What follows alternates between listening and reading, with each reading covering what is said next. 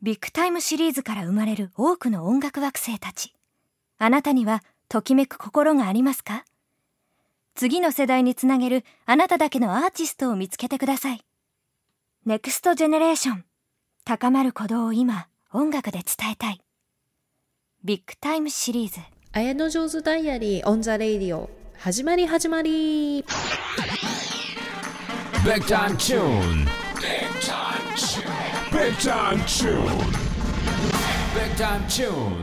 皆さんどうもこんばんは綾野城です。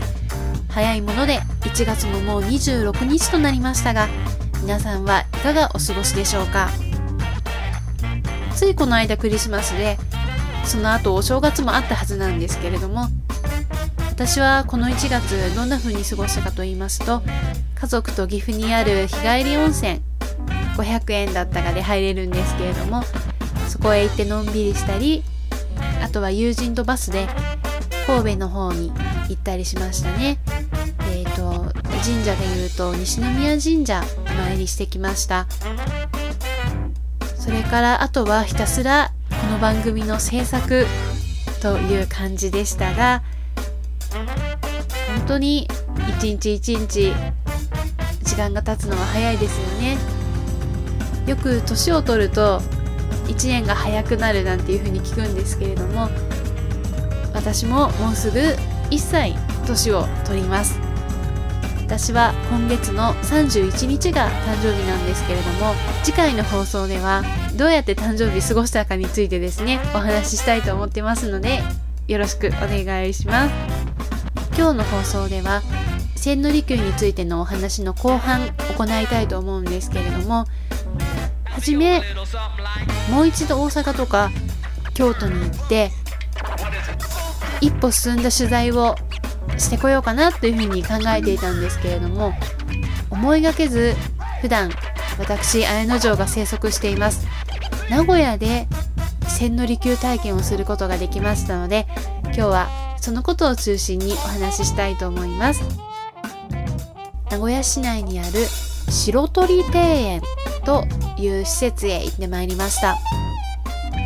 小さな兼六園という感じの趣のある茶室とか美しい池とかお庭とかがあるそういった名古屋市の公的な施設になるんですけれどもわずか300円の入園料で2時間ぐらいは楽しめるんじゃないかなと思います。その白鳥という庭園の名前からまずご説明したいと思います。名古屋には熱田神宮という大きなお宮があることはご存知でしょうか？三種の神器の一つの草薙の剣が祀られているとされる昨年平成25年に1900年を迎えたですね古くて大きな神社になるんですけれどもその熱田神宮に祀られている神様の一人に大和武尊様がいます。古事記や日本書紀に出てくる方なんですけれども私の考えでは人間の体を持った中身は神様だったのかなというふうに想像しているんですけれども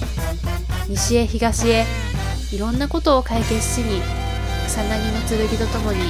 行動された大和武の命さんなんですけれども最後その剣を持っていかずに確か伊吹山の方ですね行きまして、イノシシの姿を借りた神様の毒斬りを受けて、それで三重県の方まで歩いて行ったんだけれども、そこでお亡くなりになったという話なんですが、その大和健さんが亡くなった時に、白い鳥、鳳凰という説もあるんですけれども、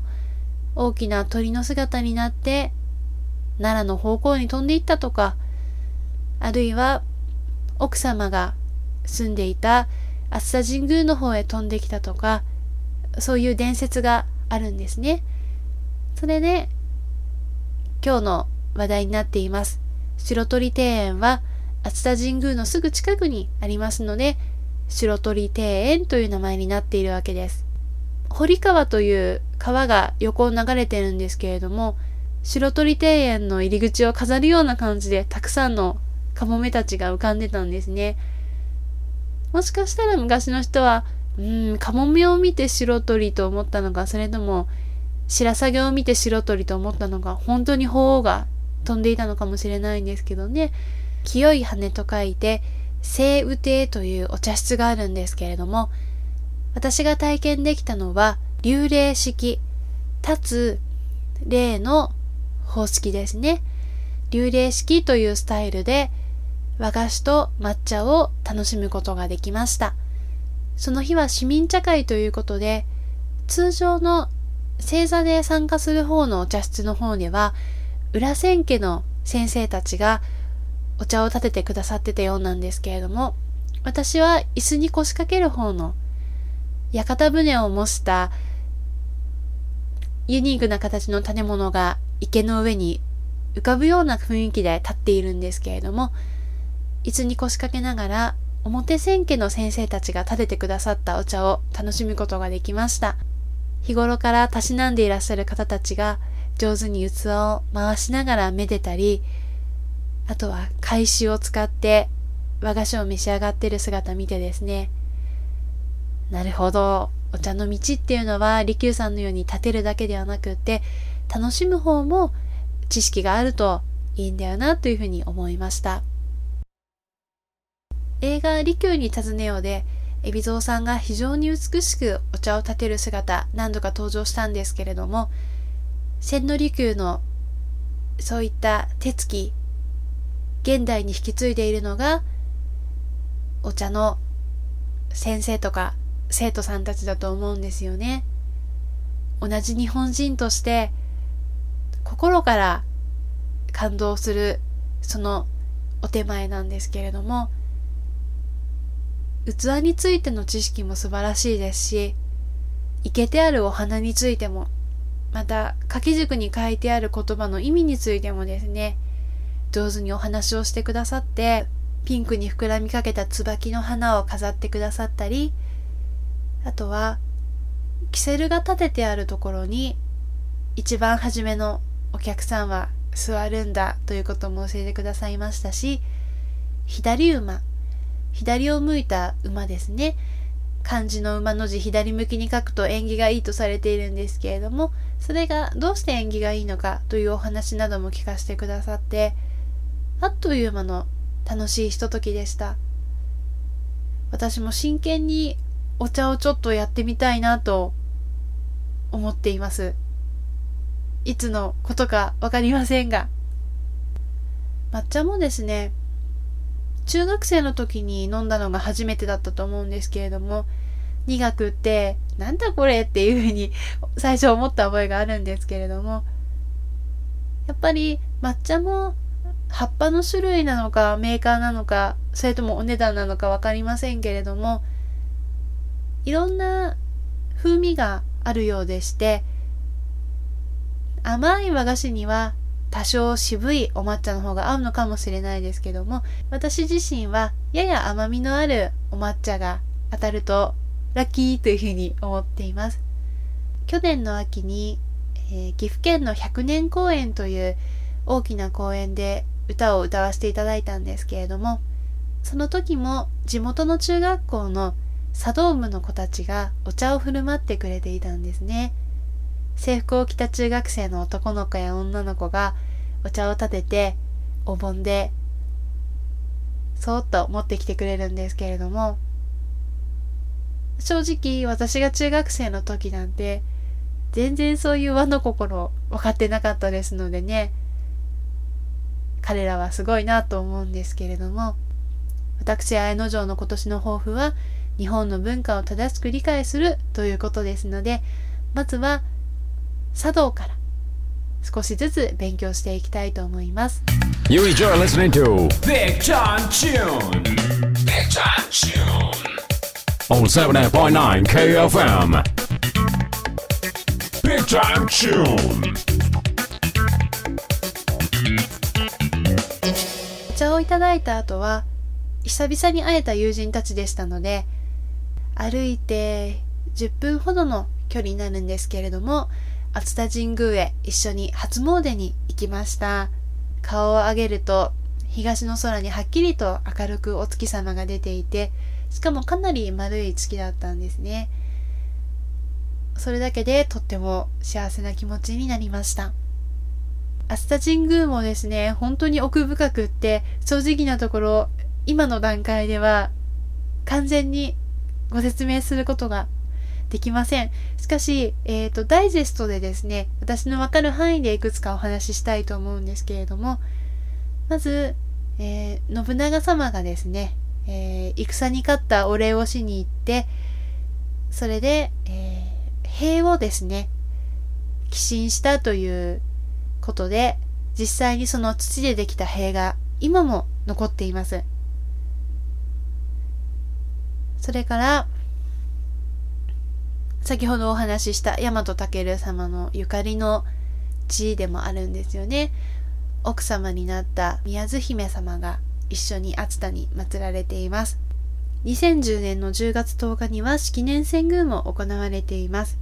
絹の白い布越しにご神体が映される様子を遠巻きに見させていただいたということが思い出深いんですけれども、非常に神秘的な光景でした。名古屋名物のひつまぶし、うな丼とも似てるんですけれども、細かく刻んだうなぎを混ぜ込んだ混ぜご飯みたいなものをひつまぶしというふうに言うんですけれども、そのひつまぶしの発祥のお店と言われています、熱田蓬莱軒というお店があるんですね。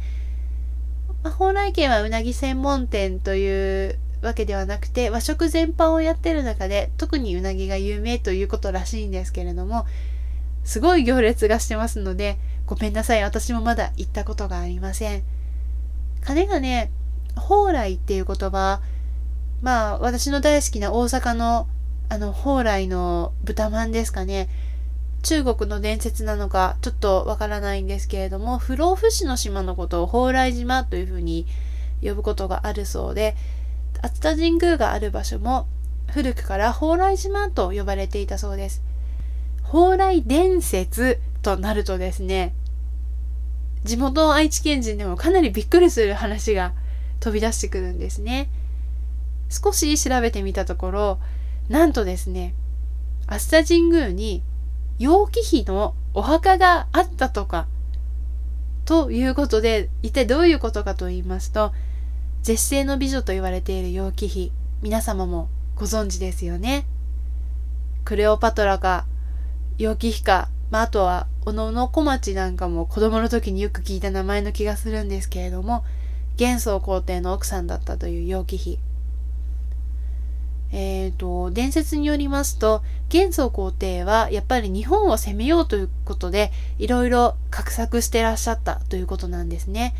それを知った暑さの神様が、なんと、楊貴妃に変身して、変身したのか、楊貴妃として生まれたのかはちょっと私ではごめんなさいわからないんですけれども、とにかく、暑さの神様イコール楊貴妃ということで、元宗皇帝の寵愛を受けたらしいんですね。元宗皇帝は楊貴妃にメロメロになっちゃって、日本攻めてる場合じゃないよということでですね、役目を果たされた楊貴妃が熱田に戻ってきて、熱田にはそのお墓があるという話なんですけれども、今はですね、その名残としまして、お社が残っていまして、そのお社のところに湧いている水で、目を洗えば目が良くなって、肌を洗うと肌が綺麗になるなんていうお話があるそうです。7.9 KFM Big Time Tune